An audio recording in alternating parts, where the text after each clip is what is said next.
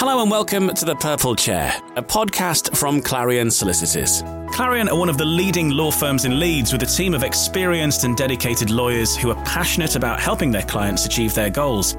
For Clarion, it's all about relationships. They know that strong relationships create energy and deliver better results for you. In this podcast, we'll get to know some of Clarion's lawyers, reveal some of the law surrounding pop culture, and find out how Clarion's holistic approach develops effective and practical long term client solutions by fully understanding both the business and the prevailing market. I'm Ian Brannan, and in this episode, some tabloid clickbait stories recently have seen social media users committing libel against various celebrities. So, where is the line drawn between freedom of speech and defamation on social media? Think before you press send. If you wouldn't like that to be said about you, take advice as to whether or not it's going to cause you any problems. Business resilience is a key theme for Clarion. We'll chat with joint managing partner Roger Hutton to find out the major issues affecting business performance right now. I think at the moment there's the most diverse set of challenges businesses have, have, have faced in that 30 years of my working experience. But first, let's find out about the journey one of Clarion's partners took to reach their current role.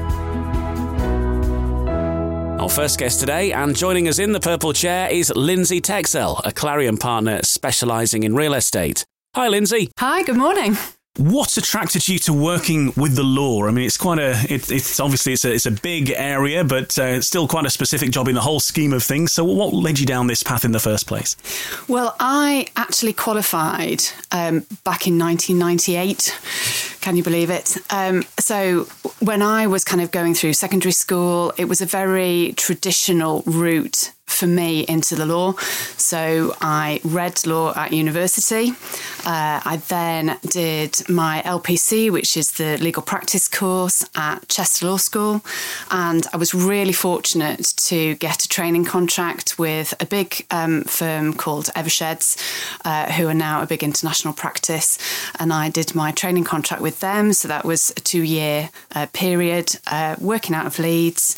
And um, yeah, so for me, it was a very vocational start. It was a vocational degree. And of course, you know, nowadays there's so many different routes for people to come into the law if that's what they want to do. You don't necessarily have to read law at university. You can, you know, choose a subject that you love and then do a conversion course, or you can do a solicitor's qualifying exam, or you can do um, a CILEx chartered legal exec uh, role as well. So lots of different routes available now that possibly weren't available mm. when I was, you know, back in the system.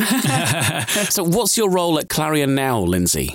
So, I, so I'm a partner at Clarion. Um, I joined Clarion in 2015. So just to go back a step, so I did my training contract at Eversheds, did a couple of years post qualification there, and then I actually moved to another firm within Leeds. At the time, it was called Hammonds, uh, and then uh, it became a, a big international um, firm, American owned, called Squire Patton Boggs.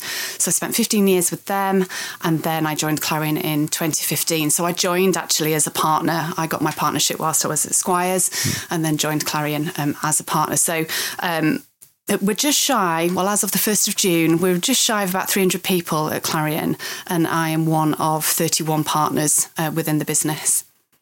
And obviously, Clarion relatively new in, the, in the landscape there. Then, from what you, you were mentioning there, how did you first hear about Clarion? How did you get involved?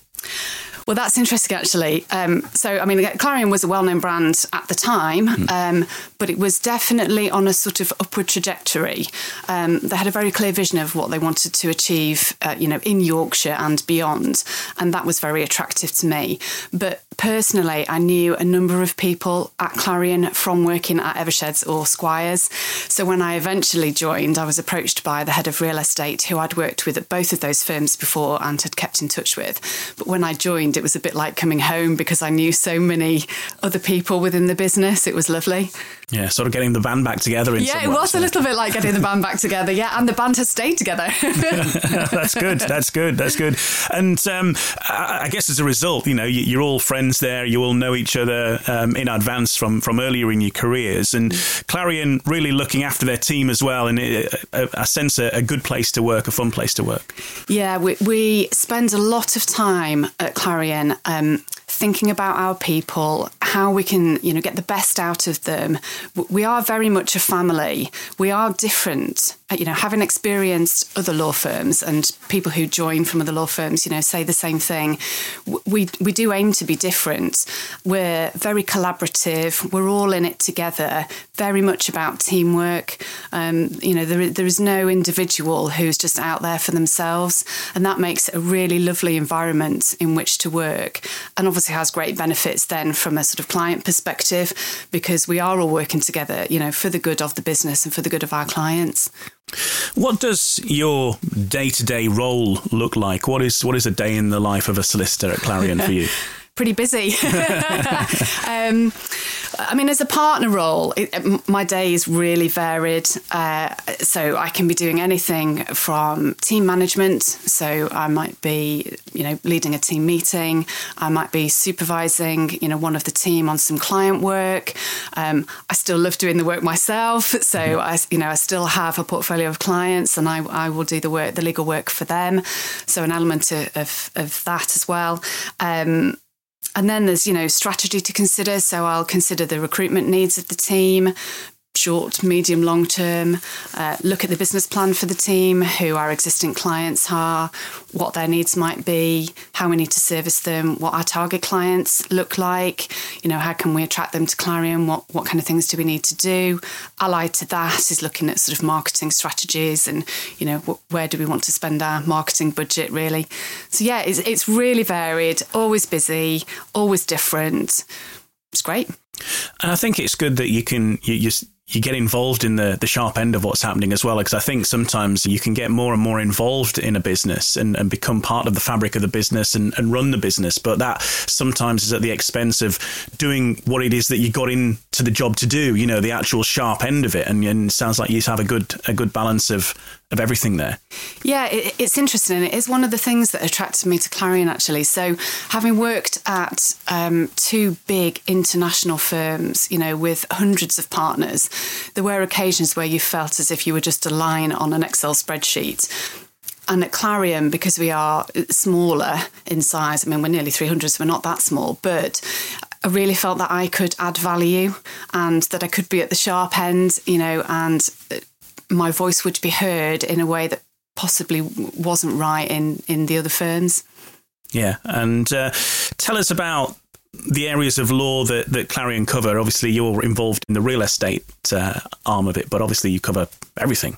Yeah, so Clarion is, is full service. Um, so all the sort of corporate elements that you would you would think of. So corporate, commercial, intellectual property.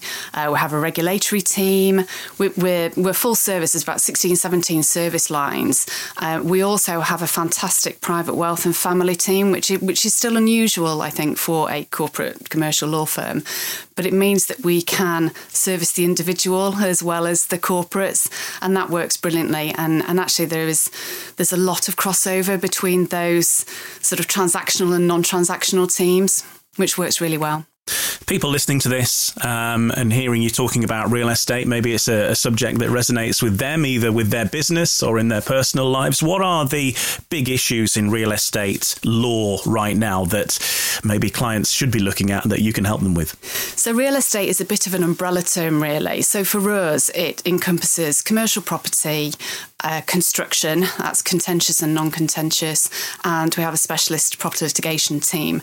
So there's issues, you know, in, in all of those areas. I mean, the, the market is difficult at the moment for lots of people looking into real estate. Um, I head up the retail sector at Clarion, and obviously the retail sector is a little bit on its knees at the minute. Um, lots of repurposing of, you know, city centre retail units. So there's opportunities for people, but obviously it's it's a slightly shaky market as well. Um, one of the big things to come out recently is in the construction industry. So, the Building Safety Act is relatively new legislation. It's going to have a big impact on lots of people, particularly in the development sector, but beyond as well.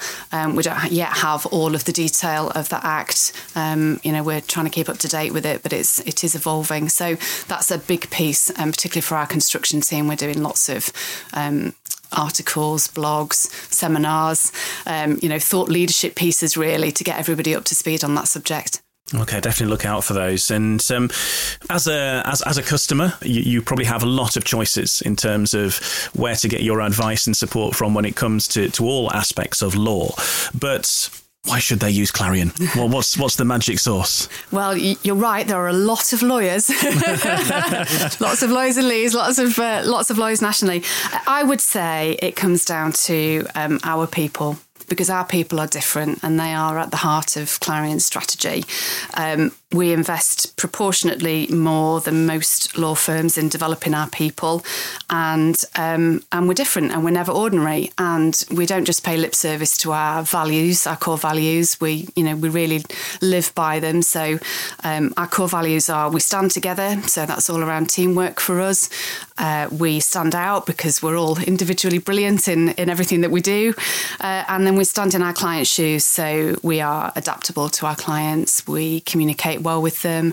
We give our people time to get to know our clients. It's not just about, you know, can we get another, squeeze another billable hour out of a client? It's not about that for us.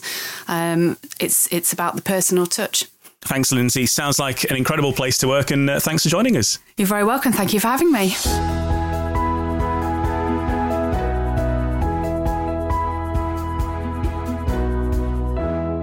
This is The Purple Chair, a podcast from Clarion Solicitors. The way we act on social media is probably more important than we think. Earlier this year, the tabloids were publishing stories around an unnamed TV presenter, which caused a lot of speculation as to the identity of that presenter, with a bit of a social media pile-on and hunt, uh, much of which ended up being libelous. At least one presenter who was named on social media has already settled out of court with the person who defamed them.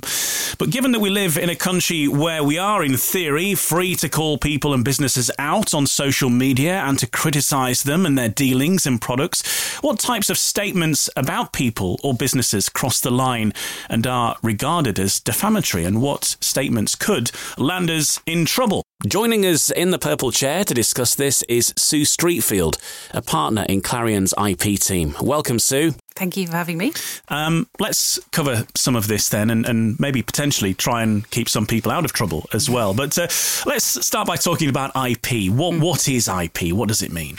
Well, intellectual property rights are a type of legal right that have been created to give people essentially um, a way of being rewarded for coming up with something new. So that could be writing a book, it could be making a film, it could be um, making some new music, inventing a new medicine, um, coming up with some software. And the reason the law rewards people for that is that it incentivizes them to create new things because that's much better for society. And all it does is to say that if you've made this thing, you're going to have a legal right to stop other people using it without your consent, which then means that you can charge people for the privilege. It's it's a whole spectrum of rights that try to cover all the different types of creativity. Uh, but similarly, uh, on the flip side, of course, as well as creating and doing the good, there are people around who are creating the wrong kind of content sometimes yes. uh, that uh, not to be rewarded. Obviously, we've got Facebook, Twitter, many different um, social media forms, even just websites, blogs, whatever it might be. People are free to, to access that and, and express their wishes. So let's mm. let's start with this uh, this argument of free speech. But yes. people go online, they will they will see a story, maybe involving a celebrity mm. and they will just say what they think about that person. So, yes. where is the line drawn between your opinion and, mm. and what's fine versus what's not fine that might potentially harm someone's reputation?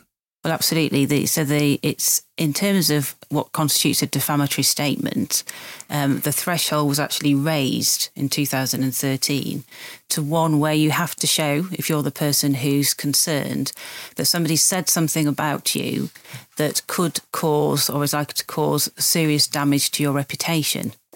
Um, and if you're an entity that makes money, so a business that's selling products, then you have to show that that statement would cause you serious financial harm. Um, there was a concern before 2013 that the law was too broad in the sense of stopping someone saying something that would cause other people not to like that person. What does that mean? That's really vague. It's it's suppressing free speech. So now you can only succeed in establishing defamation if you can show that you've met that threshold.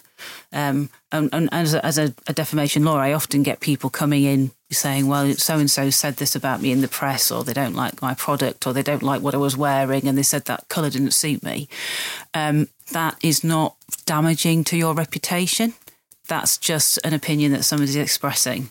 But, but the law, quite properly, um, in terms of defamation law, recognises the economic um, and personal detriment to somebody if they if something is said that is so damaging to their reputation that they might lose employment. So, if, for example, you have a celebrity and an allegation is made that they've committed a criminal act or um, something that is um, shunned on or regarded as bad behaviour by society, you know, in the real world, they could their work could dry up overnight, uh, and that's not acceptable, and that's what the law is trying to prevent.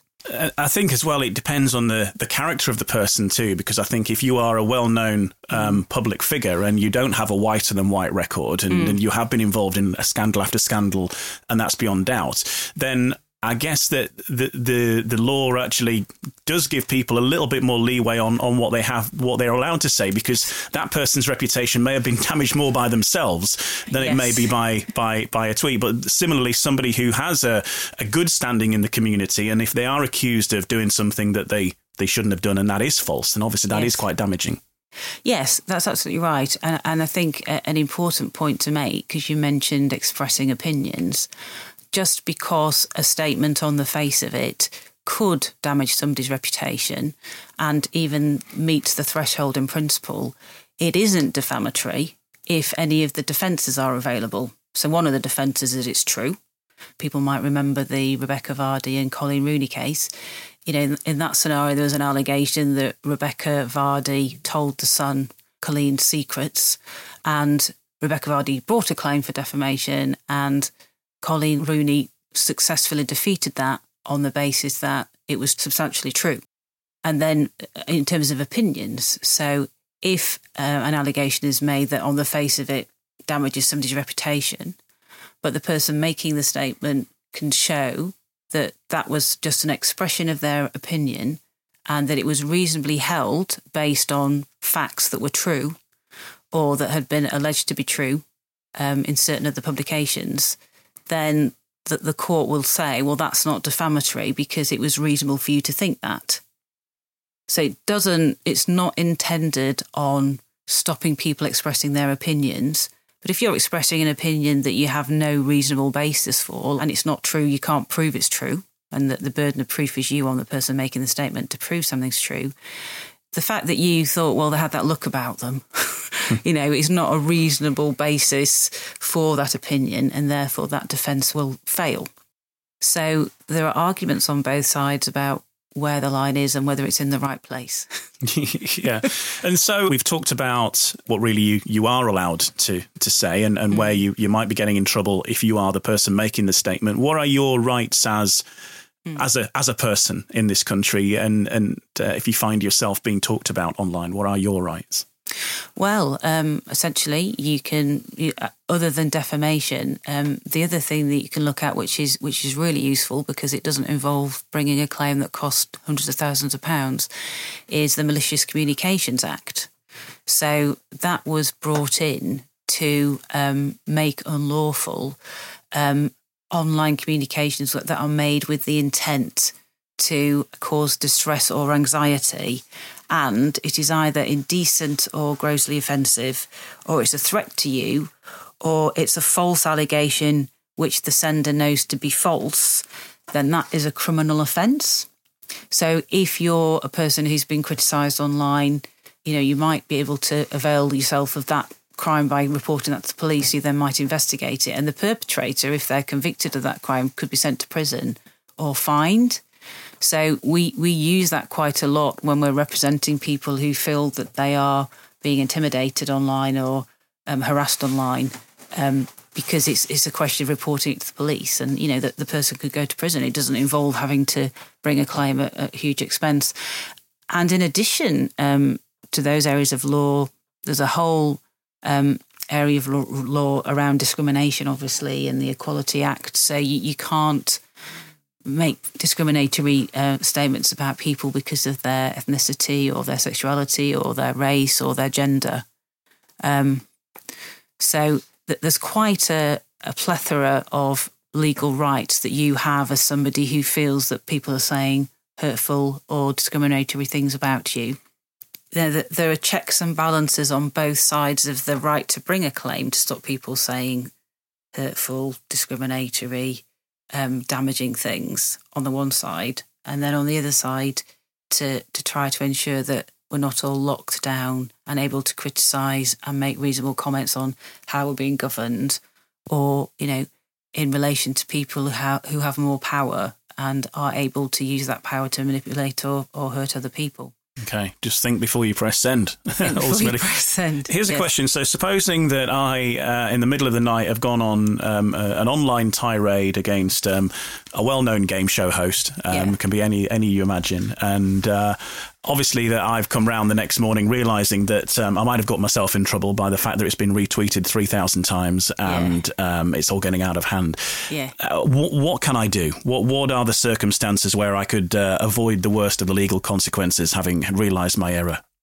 Well, what you could do, and the sensible thing to do in those circumstances, is to publish a retraction, um, because actually, even if the the person that you've criticised doesn't do anything, um, it is um, it, it, helps a lot if you try and mitigate the damage by um, retracting what you said and apologising.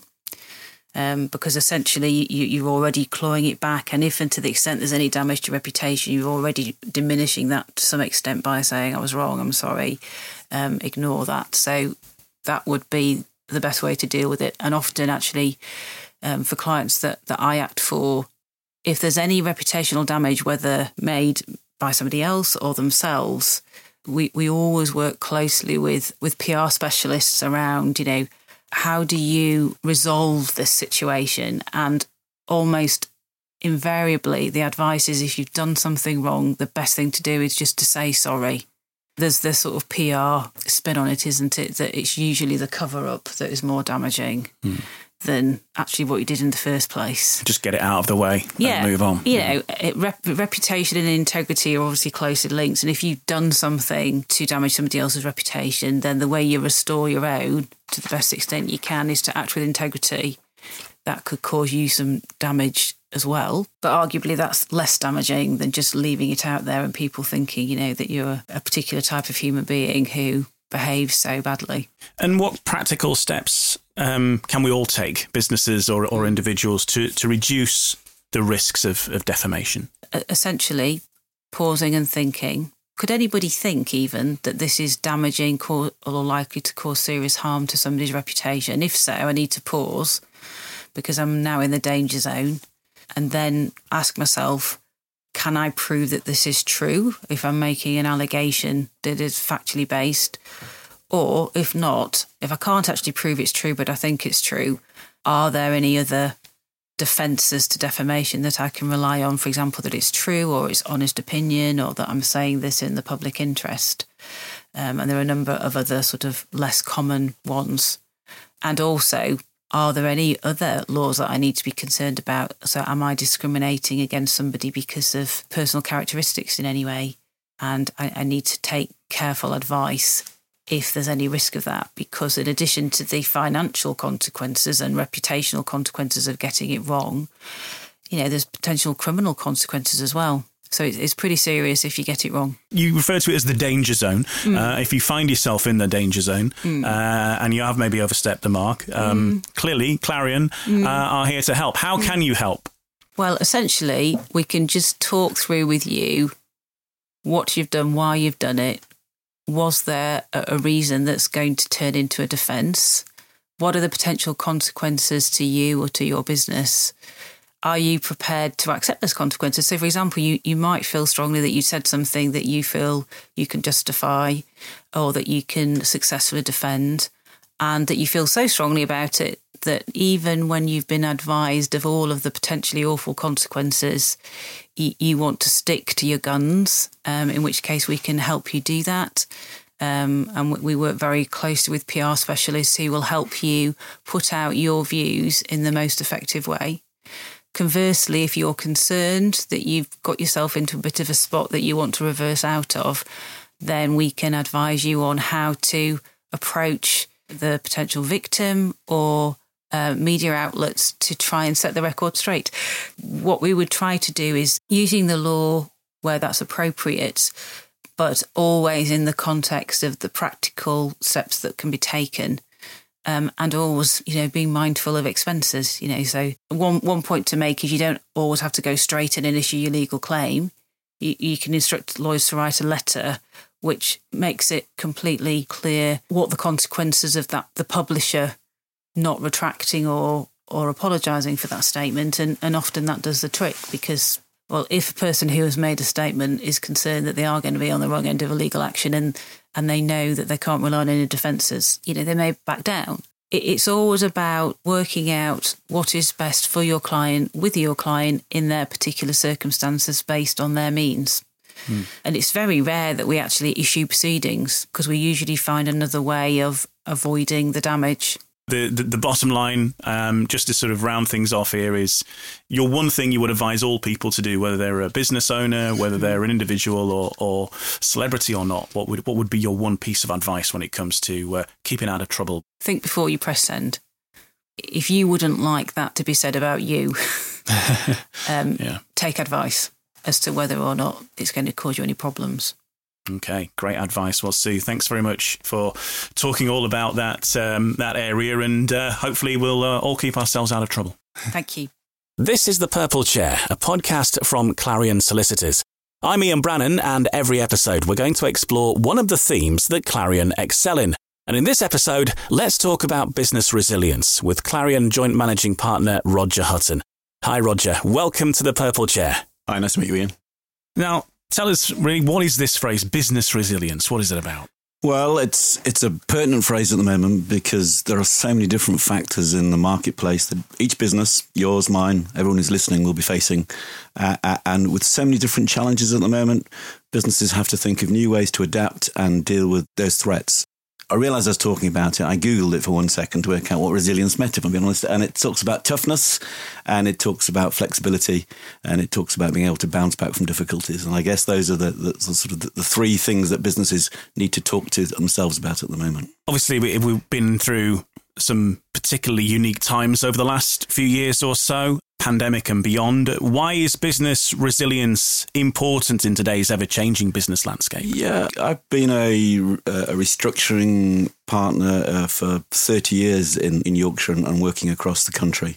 And I think at the moment, there's the most diverse set of challenges businesses have, have, have faced in that 30 years of my working experience.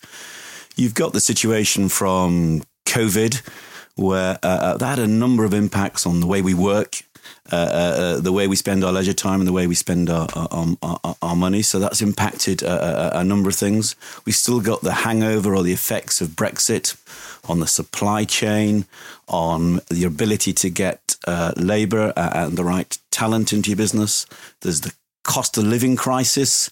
So that's putting up the price of doing business. It's also affecting people's ability to spend in various sectors that you might be interested in. And, and there's inflation, which is affecting the cost of the money you're borrowing or the availability of capital to go into your business. You've got those four different things all working at you at different angles. And each business is different. Each business has got different challenges, but that that con- cocktail of complex issues, all of which are challenging your business, are making it very hard to find the right direction uh, to take your business. So there's a lot going on in businesses in the last four or five years that you know we just wouldn't have been talking about five years ago. So, for people listening to this who own their own business, what are the key elements that contribute to a resilient business? Yeah, yeah. Um, I, I, was frightened when we picked this subject. You'd ask me that question uh, because there's there's no one right answer. I think there are three things to me that feel key.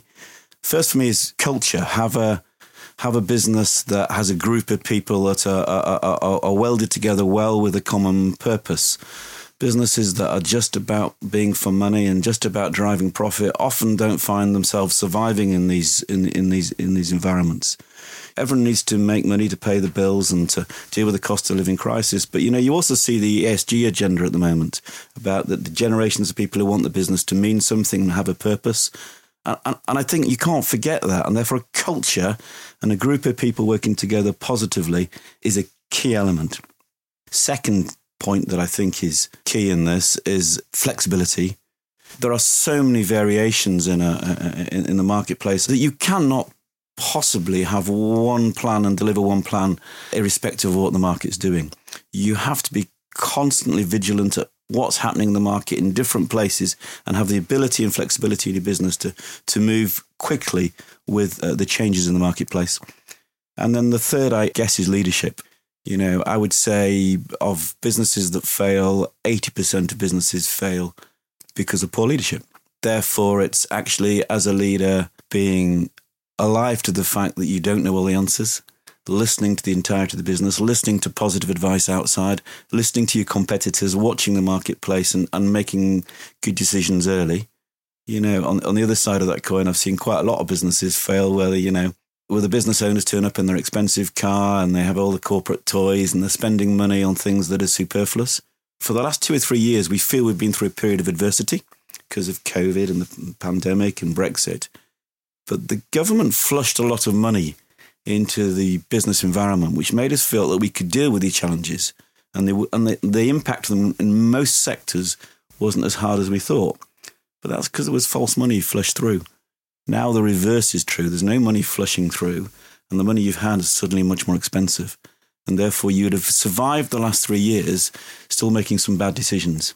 You won't survive the next three years unless you look at how you can make sure your business is efficient uh, and flexible and tuned to the marketplace people are listening to this now, and and again, they're they're a business owner. They're probably looking at the issues that affect their business directly in you know the short term and, and uh, directly to their customers. But what are the biggest issues? In business right now, that you're seeing across the whole board that businesses should be alert to? People will now be paying your bills more slowly, so you'll watch your debt creeping out you'll find a situation where more businesses and your suppliers uh, and your customers may go insolvent, sadly. So your supply chain may be disrupted. Uh, uh, so you've got to work out wait a minute, am I vulnerable to one supply chain? Am I reliant on somebody that are they safe? Am I reliant on, on, on one customer or will they keep buying? Can they afford to? Have I allowed them to build up too much debt? What can I do about capital and getting the right level of investment to grow my business or survive through a difficult time? And have I probably engaged well enough with my stakeholders, I, my shareholders, my funders, my bank, all that group of people who essentially are right behind your business. A business is very rarely one person making a decision. It's a group of people, even if they're not in the company, working together to get an end product. And have I engaged properly with them? I think the thing about business that I've learned in 30 years is ask those questions early and ask yourself those questions all the time life goes badly wrong when people ask themselves those questions too late. At, at one minute to 12, when actually they realize they have only got one major customer or one major supplier and it's gone wrong. The ability to change and reorganize your business too late at that stage. Always ask early and take advice early. Okay, it's great advice, and and people maybe here wonder where Clarion can help solve these issues. Where do you come into this? Well, how can you help businesses? Yeah, we're um, thankfully we've you know every business, including our own, has ups and downs. We've learned things as business leaders about in the past where we've made mistakes and, and things have gone wrong. But we have a, a huge knowledge now of businesses, not only in Yorkshire but right across the country, as to where people have made mistakes and how we can uh, help you not make those mistakes. But on, on, on a more basic legal level, you we've got every discipline from employment to, to look at what's happening with your, you know, how you can get better talent, how you can deal with the talent you've got, what your supply look, chain looks like, what your terms and conditions are look look, look like in terms of uh, the commercial relationships you have. What's your funding like? Can we improve it? Can we introduce you to people with better funding? Can we help you create different opportunities to rationalize or restructure your business to protect yourself from threats? And maximize your opportunity. And can you give us an example or some examples of businesses that have benefited directly from from Clarion's expertise? Yeah, look, it's it's odd in in my world because quite often people think, and even the tone of this podcast may, may be about failure. Huge numbers of businesses fail in the legal sense of it, but actually, what you really care about is the underlying business and the underlying employees and how actually the products and the people keep keep alive and, and relevant for the customer base. And so there are innumerable stories where Actually, what we've done is helped acquire a business that was in distress for another business and kept the business alive. Done that on a number of occasions recently for the Fraser Group, uh, uh, from parts of Missguided, or I Saw It First, or Gieves and Hawkes, as we've helped businesses survive, or or on the other side, where it's a director in trouble and he doesn't know what's going to happen for his business, you've taken those directors and the board, looked after them, helped them get some better funding, helped them improve their commercial contracts, and helped them survive. So they're not names or stories that have ever got to the press, and everyone in those groups is living happily ever after. So people might be listening to this now, and it might have pricked their ears up and thought, "Hang on a minute, he's got a point there," and maybe they're now starting to worry about their own business resilience. What do businesses do in the first instance if they if they need help?